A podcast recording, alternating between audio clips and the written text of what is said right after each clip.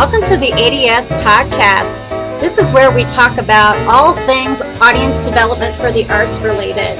Join us for discussions about audience building tips, ideas, concepts, and philosophies with sometimes brought in special guests. And now, here's your latest podcast for you.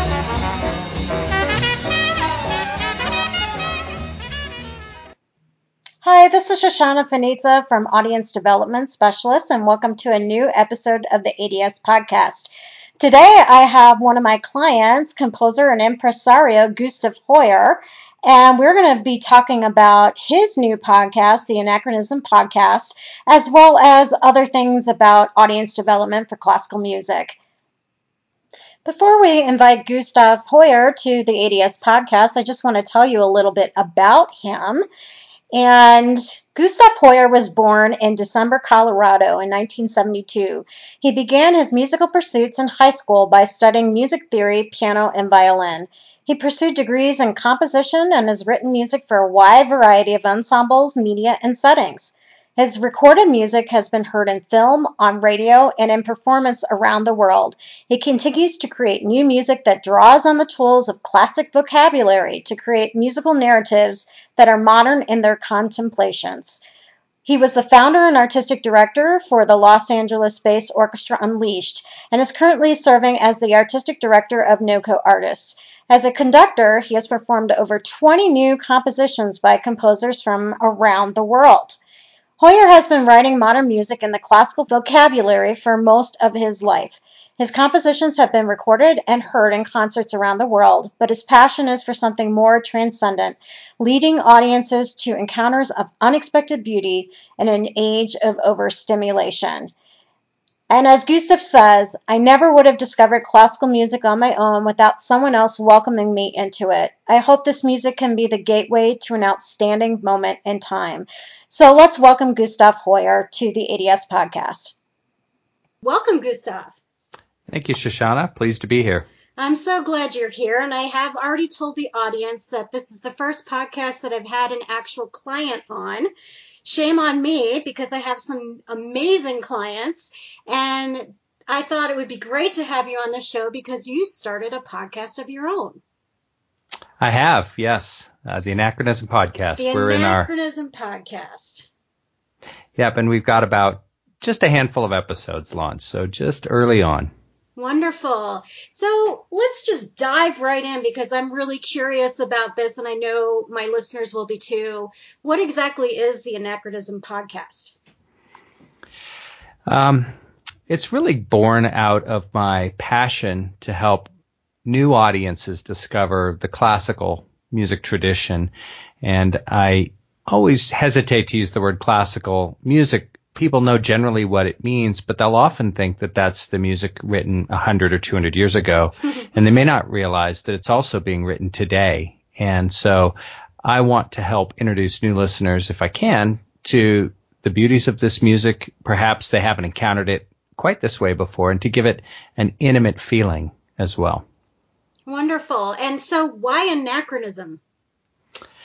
Uh, that's really an expression of my own personal aesthetic bias. Uh, in a lot of ways, I feel that uh, I have been born a person out of time. The popular music of our day is very far afield from the orchestra or even more the, the subtle, quiet music of chamber music tradition.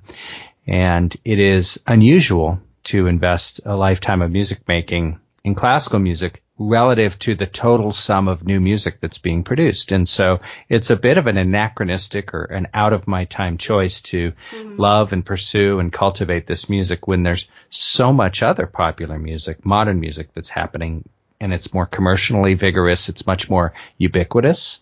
Um, and so it's a little bit out of its time. Yes. And do you feel that you are a little bit out of your time? And the reason I say that is my listeners, if, if you're just starting to get to know Gustav's work and brand through some of the tweets and social media I've been putting out there, he is a steampunk fan. So that's why I'm asking, do you feel you're out of, out of place in time? I do a little bit. Um, and the choice of musical style is reflective of a broader set of aesthetics. And I have always loved some of the older um, artwork, not just music actually, but uh, the steampunk ideal is really what if you took the future? What if you looked at what year we're in, but you looked at it from 1860 or 1880? So you're surrounded by machines that are steam powered. It's really in the early days, the earliest days of electricity, but you're looking forward to the future and all the excitement and technical innovation and steampunk is it's almost an alternate future that it's imagined. And so it's a very whimsical nod to the past and the aesthetics of prior ages, particularly the 19th century, but then also uh, filled with uh, a sense of uh, innovation as well, and that's the punk part. That it's a little, it's a little countercultural in a sense. Right, right, and so in a sense, your music is um, looking back to the past, as you have told me many times, and use that as inspiration for looking towards the future. So it, it fits you very well, definitely. So, um, what types of topics are you doing on the, the Anachronism podcast? Well, our first episodes really got to the heart of what I hope the podcast continues to explore. And number one, it's, well, why this type of music? Of all the other types of music a person could choose to listen to nowadays, what are what are the beauties of classical music and some of that is only unlocked when you actively listen and i like to say that in the classical tradition especially the creativity of the listener is every bit as important as the creativity of the performer and the composer and so we explore what does it mean to listen creatively how do you as a listener enter into this music that can be a little complicated sometimes a bit technical at first and enter into that experience with a little bit of knowledge, maybe some new insights about how to listen. And those are our first couple episodes. And then from there, we're going to go and talk to musicians and impresarios of various forms in the classical, modern classical tradition who are out creating this older style of music and this, this mode of making music in our time.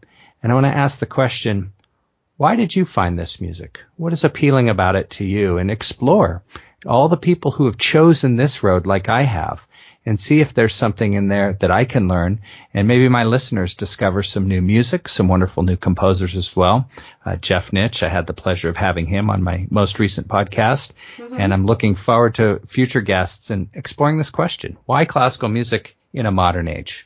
So, are you hoping in exploring this question with people that are already in love with classical music and a part of the the genre today? Are you hoping that you'll, within sharing the love for classical music with these people, that you might find other people that would find it relevant in their lives? Exactly. Yeah. By, by looking at the experiences and it's the very human experiences that everybody who loves this music has, by sharing the stories by which we found this this form of music, maybe there's some listeners out there who don't know that they would love it and have never been invited in. And so we want to take some of the austerity and maybe the remoteness and even the ostentation of classical music and its formality and set that aside and reacquaint with the very deep humanness that this musical tradition has. And maybe that does inspire some new folks to love it. And, and also it's a chance to connect with the folks who are out there doing wonderful stuff and a chance to share their work as well. Oh, I love that. So you're giving the listener kind of a one-on-one on how to actively listen and then pairing it with people that already are involved to get them up to date with what's happening with today's classical music world. So I really like that. And that goes into my next question actually. Who are you actually looking for as guests for your show?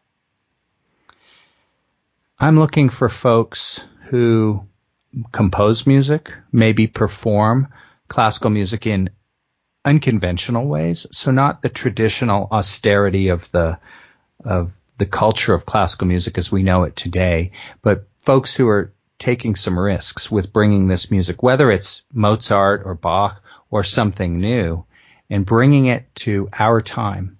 And uh, that may be folks who produce. It could be art curators. Uh, it could be artists from other media that find this classical music an important part of their creative voice. And uh, I'm not sure where it's going to lead, Shoshana. It's really a fun adventure right, to see right. what's out there, who who's doing stuff, and who's making human connections. That's the most important thread of all. That's true. So I'm just going to put you on the spot here and ask you if you had any way to get a dream guest on, who would it be? Oh, that is a tough one. um, boy, there's so really so many who would come to mind. Some of the the great, the outstanding performers of our time. Mm-hmm. I would love to explore this question with them. But in some ways, I um, I'm interested in anyone who has given of themselves, sacrificed of themselves for this music. And that may be performers who've had maybe a less than well known career, but have labored deeply to master their craft. And sometimes we think celebrity is the only place where quality lives. Sometimes there's enormous treasures of artistic voice that are hidden. And it's it's tough to say who that would be. I think of folks like Yo-Yo Ma, who is such an inspiring voice of not only the classical tradition, but really the deep humanity of music. Such a beautiful artist. And there's folks like Edgar Meyer, bass player, who cuts over in a crossover way and brings um, bluegrass and folk music tradition to the classical tradition. There are outstanding film composers who bring the classical technique and and they help adorn stories told through visual media. It could be folks who are doing unconventional programming, maybe bringing in multimedia or breaking down those barriers with the audience. Um, that's a really on the spot question. Thanks. well, you answered it pretty well. So the fact that you threw in Yo-Yo Ma and, and maybe just throwing it out there in the universe, maybe he'll he'll come to us and say you want to be on the podcast. So that would be wonderful. Um, but I just wanted to then dive into. We kind of already discussed this a little bit, but what is your your grand mission for these discussions, and and also kind of roll it into the the types of different community performances that you do. What is your grand mission for all of this that you're doing? At the heart of it all, I am in a lifetime journey to help share my love of this music and more importantly than just my love, it's actually to help someone else who doesn't know they could love this music discover it for themselves. And by that I mean a question that I ask my guests and that Shoshana, you probably have your own experience when you first heard a piece of classical music and it gripped your imagination in a very, very powerful way. And going into that moment in a life and asking the question, what was it? Why did that happen? And if we know that, maybe that moment is yet to happen for someone and maybe it's at a concert bringing in the community in an unconventional way and and challenging what they think classical music is and giving them something that is deeply intimate and very personal and highly relevant. And um, I think at, at, the end of it all, uh, a thought exercise I like to give folks is imagine a piece of music that you love deeply and you say this, and nearly everyone will have a piece, and it doesn't have to be classical music. Um, but imagine your life before you knew about that piece of music, and you didn't know it, but you were impoverished in some way. Your life was was a poorer version of what it would become once you found that. What if there's some piece out there waiting for you to find that you just don't know it exists yet? And if I can be a guide and a facilitator for folks to encounter those things, uh, I'd be very, very happy. So, what was that piece for you? I was in high school and I didn't train as a musician from a young age. I was in really high school before I studied music at all. And I was taking a music theory class more out of curiosity uh, than anything. And I remember I encountered two pieces side by side. One Mozart and one Beethoven, so two classical masters, and it was the minuet and trio from Mozart's Eine kleine Nachtmusik, which is a very famous piece of his, right. and then the first symphony of Beethoven. And to see two masters take this form and and have someone walk me through the structure so that no longer was this just a pleasant but maybe slightly bewildering onslaught of sounds coming out of a speaker, but I had some handles that I could grab onto when I started to understand the vocabulary of this music. And I remember it was it was a life-changing moment. It was as if something had opened up to me that I could never have possibly imagined. It was richer and far deeper than I could have expected. It was a transformational moment. And I I share that story with other lovers of this music and many folks have a similar event. Maybe they were alone and they were emotionally distressed and there's a piece of music that just entered into their soul in a way they never saw coming. And all of the cultural connotations of what classical music, all that stuff gets set aside. And it's really soul to soul, a composer, all of the musicians who are bringing that music to life and a listener in, in an extraordinary moment. And that was what it was for me, those two pieces. And from there, of course, discovered a, the rich, rich tradition that sits around all of that. Well, I definitely can relate and I have those stories as well. I was actually born into a very musical artistic family. So I grew up with classical music at, probably from my womb on. And I would say that my major piece was Chopin's Revolutionary Etude for the piano when I first heard that, I think I was like five years old and it affected me very, very deeply. And then I would tug on my mom's, my mom's uh, dress and say, I want piano lessons. You got to give me piano lessons. And mm. then after that, and when I was around 10, I started band and I had chosen the French horn and I wasn't sure it was the right instrument. But then my mom played me Brahms Symphony Number Three, and I hmm. just absolutely fell in love with the horn after hearing that piece. It, it, it definitely was another big moment in my life that changed my life. So I think that's great, and that you're sharing your story and and actually asking your podcast guests for this type of story. But I want to also talk about the story that music, the imagery that you had talked about before and the reason why I want to go into that is I listened to your first podcast with composer Jeffrey Nytch, who's actually one of my friends as well. And I absolutely loved when he was talking about how he wants to make classical music relevant by producing a story with his music that people can relate to. So is that something that is a part of your mission as well, creating stories through your music? And um, having that be something that draws more people in? It is. I think that music is a form of storytelling.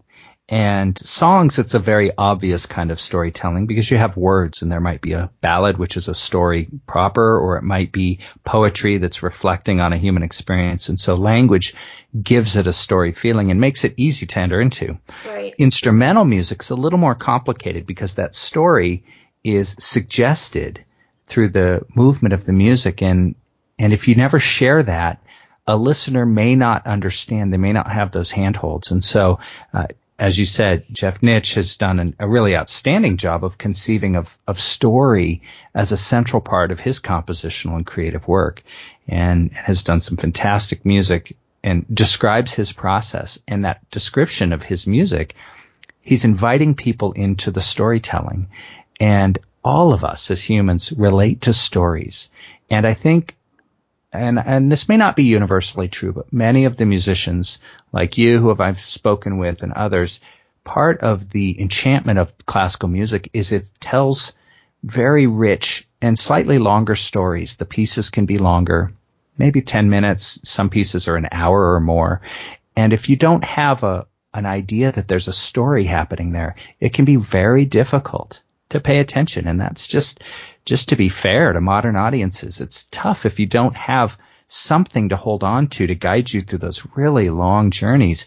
It's tough to enjoy them. And I, I love how he is doing storytelling and other composers as well. And for me, I try and bring the story of why I'm writing a piece. And uh, I actually had an opportunity to speak to a, a class of first graders this week about being a, a, yeah, it was really and and a bit raucous as you might expect, but uh, having an opportunity to explain to them, and I asked them how many of them kept a journal, and all of them, many of them raised their hands and said, this is where you record your life and things that are important to you. You write them down for yourself. Yeah, yeah. And do any of you love to sit down and draw pictures and just draw maybe you and your friend at the park? Yeah, yeah, we, we do that.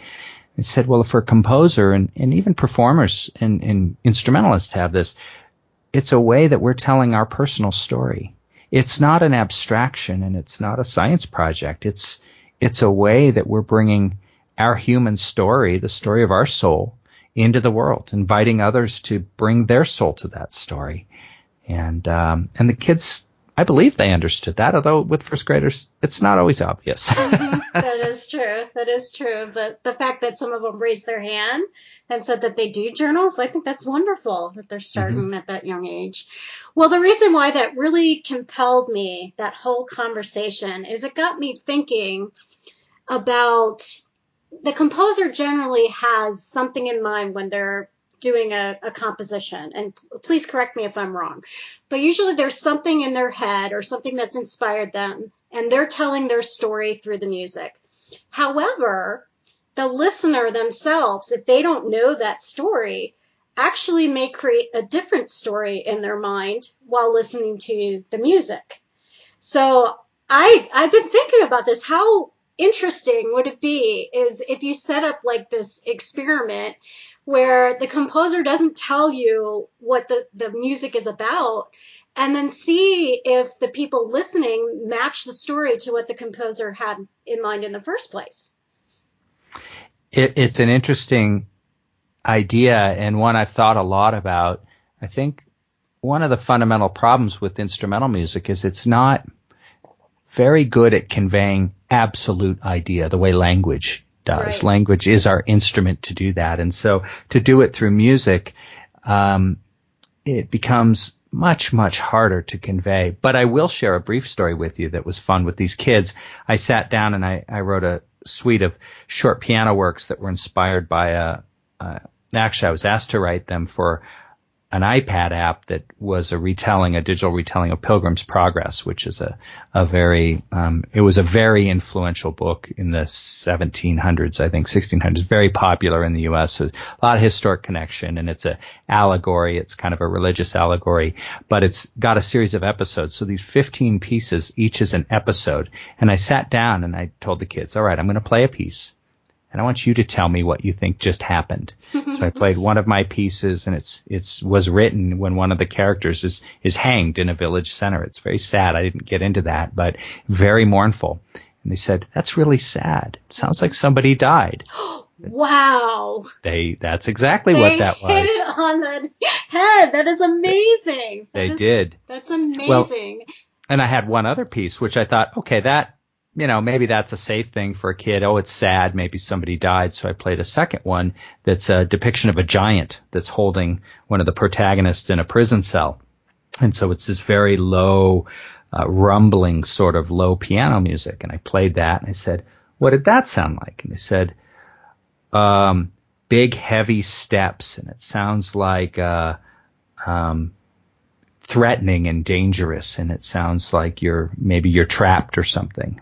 That's exactly what the music is about. So i i gave him high marks for for intuition. Oh that is fabulous. So i'm also wondering then if the childlike imagination is that maybe that's something we need to reignite in adults so they can also be a part of that experience.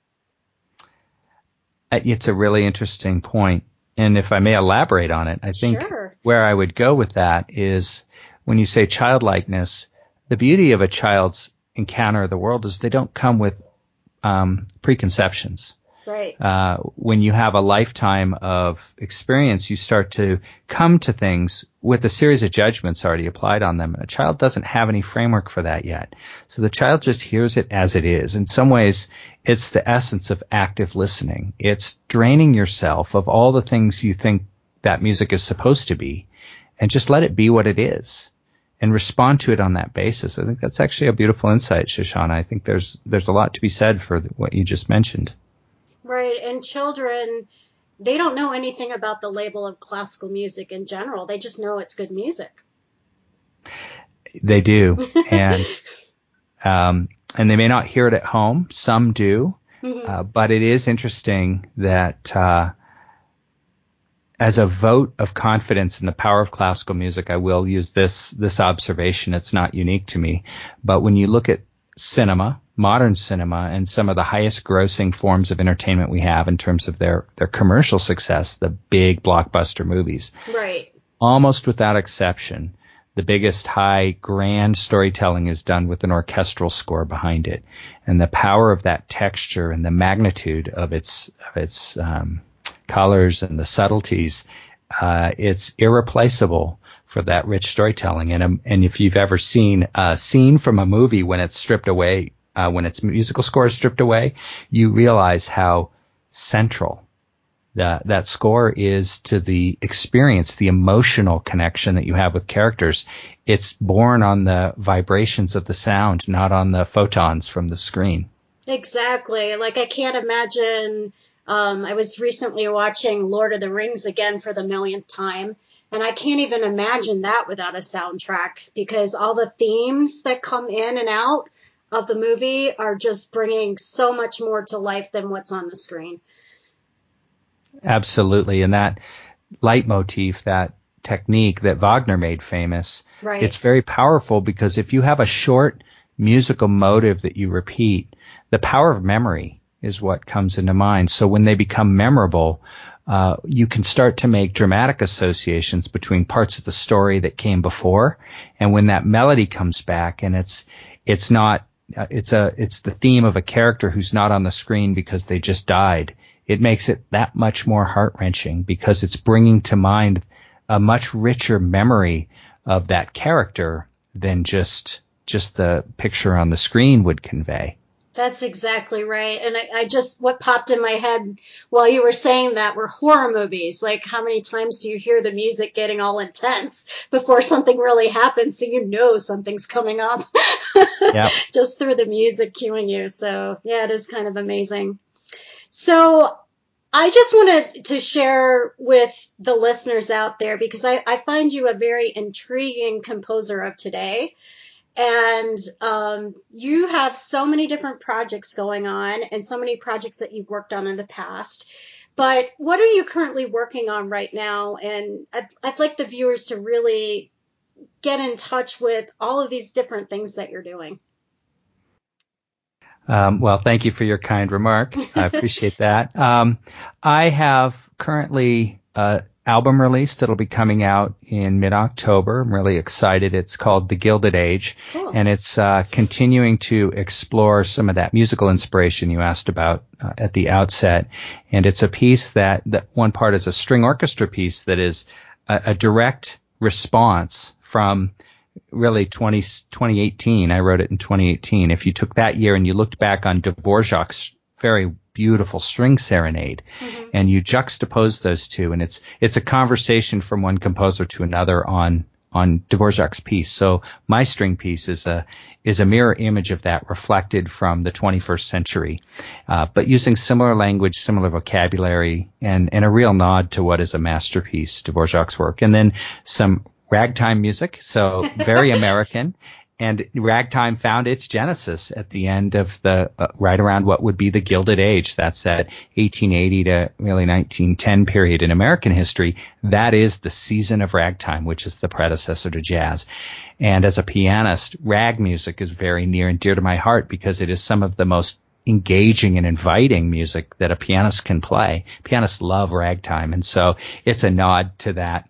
Um, so that's a recording project. Um, I have, uh, of course, really excited about my podcast. And uh, in addition to that, I have another recording project that'll be coming up next year.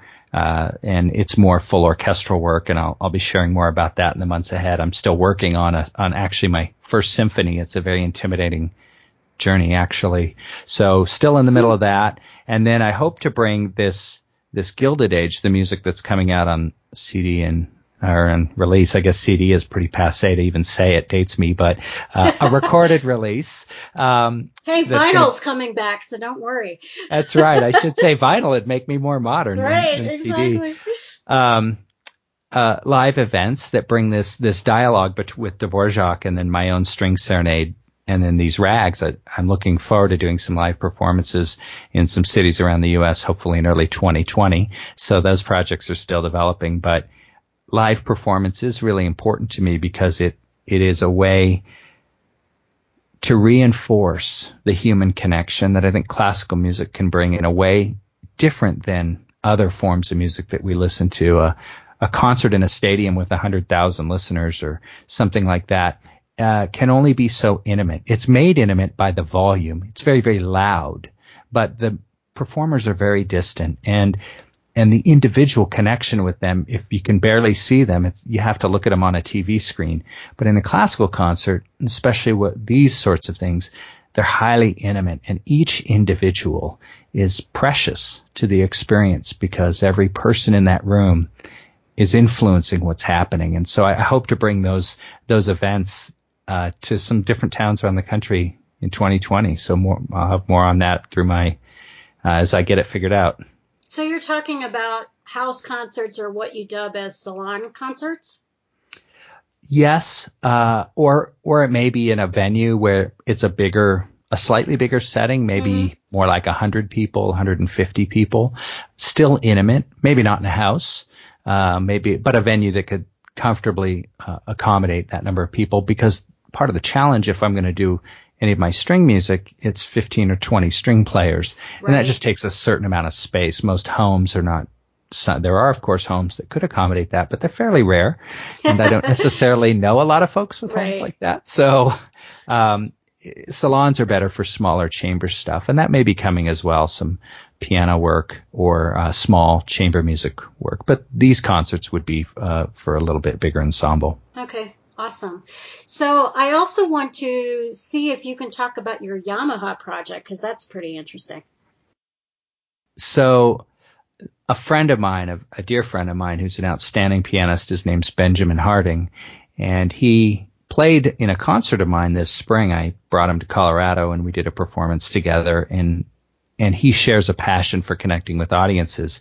And as we finished up that set of concerts, I approached him about maybe recording my rags and one other piano work I had done, and and I knew that would complete the album that I'd started, uh, the Gilded Age that we've talked about. Mm-hmm. Well, going through that process, he started learning the music. He knows someone who is very connected to the Yamaha Corporation, and his name is Hugh Sung. He he actually helps steel pianos in Pennsylvania. Hmm. He had this connection with Yamaha that there's these instruments that will record all the performance parameters on an instrument and turn them into a MIDI file. And that isn't so novel because we've had keyboards and MIDI. This is not new technology. But what's interesting about what Yamaha has done is they've created concert quality instruments. So it's a studio grand, it's a six foot grand piano that can be, you can play it. I did play it. It's, it's a lovely piano. Mm. But in the process of playing this normal piano, there's a digital record of what an, a performer has done, and that can be saved. And then this is where it's cool and a little bit meta. And what you do is you take that MIDI file and we're going to take it over to a concert size Yamaha that's similarly equipped. And I don't know if it's a 10 footer. It's, it's a very large, very oh resonant instrument. Wow. It's a big one. Yeah. A true concert grand, Yamaha concert grand. And he's going to take his performance from the studio grand, play it back through that bigger piano. And that's what we're going to record. So when the album releases, that's the recorded audio. But what's so meta about it for me at least, when I think of ragtime music, I, I think of a very specific event from my childhood. Uh, a friend of our family's, I went to their home and I was quite young and was just playing and and being a little guy, there was a player piano there, an old player piano, and they had piano rolls, maybe one or two, and it was kind of a prop for them. I don't think anybody played piano, but you could push the foot pedals on this thing, and the keyboard magically plays, and you could feel like you're making this grand, beautiful Joplin rag, and you don't have to play anything. And I, I remember thinking the player piano as a mechanical device and ragtime as a style of music they really go hand in hand. Yeah, they do. And so I thought, how meta to create modern rags in the 21st century and basically take the equivalent of a 21st century. Ours is a digital player piano and play the rags through there. So it's a live player recording all the signals. That's Benjamin. So you do hear a human artist. It's not just mechanically produced. It's not just computer produced. It's human produced, but it's sent through a player piano. So it's got this very meta nod to the history of ragtime and, and player piano and what it means to have pianos and to reproduce music through first it was paper rolls before the phonograph. There's just so much history that comes together. It's really fun. I'm glad you asked about it. Yeah, yeah. I was curious, and you'll be releasing some videos, I take it, on this project? Yes, we'll have some video from the sessions. Um, and they're they're active. In fact, it was just last week that he was doing the recordings on the smaller on the smaller Yamaha. So I think the the audio and the video will be coming out um, really over the next few weeks, and the album will release in October, and we'll have video that goes along with that too. Oh, neat. Well, I can't wait to hear some of these projects come to life. And I just wanted to tell my viewers or my listeners really quickly that one of the projects that was fairly recent was the escape room. And I thought that was like such an ingenious way to bring classical music to, to people that maybe never would come come close to classical music unless they have this type of experience. So, can you tell the listeners a little bit about the escape room? Uh, sure. Yeah, the escape room was uh, born out of my fascination with escape rooms. I do enjoy them, and my bit of uh, anachronistic sentiment came to pass. We I ended up creating a series of musical puzzles, and the whole point of the puzzles was to help folks enter into the structures and some of the the this inner story of the music without needing to maybe they've never heard classical music at all. And so the escape room had a series of musical puzzles that assembled a piece in layers uh, but it did it in a way that was very subtle. And so the, the clues were playing fragments of the piece that would ultimately be to solve the, the room to escape the room. You had to get a series of three live players. You had to get them to play the piece front to back, and that was a musical lock. And so to unlock the musical lock, you had to solve these musical puzzles so that they could play the piece and you could escape the room. And uh, and for some of the folks who came to the escape room, they'd never heard live players. They they I mean they in fact had a a, per, a very personal, very intimate music concert with three string players, and it was a lot of fun.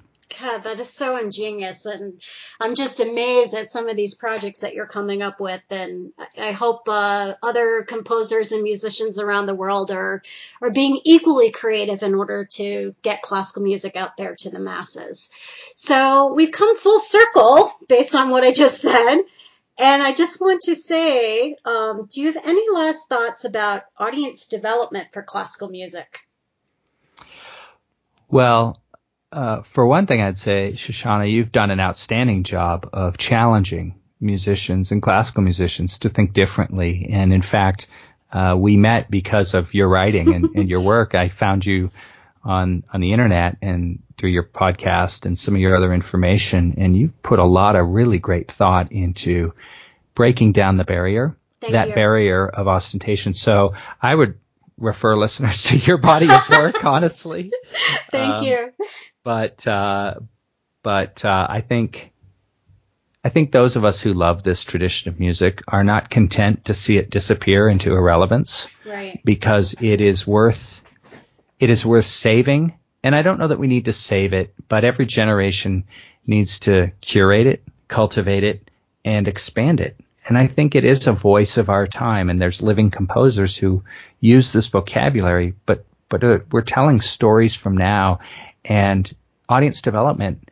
Um, unlike Milton Babbitt's comments, uh, I don't think without creative listening, without someone to receive, um, there's uh, classical music's going to be in very, very serious decline, and we see some signs of that. But the music's too wonderful, I think, to ever fail. It just needs some imaginative uh, and and energetic people like you and and Jeff to to bring it to the world in a way that will that our world's ready to hear it. And you. we'll put you in that category too. So, um, yeah, we just need to keep thinking of these amazing projects that will get more and more people involved. Um, like I'm thinking of the the concert that you had where you actually put the kids in the orchestra to let them have a different type of perspective.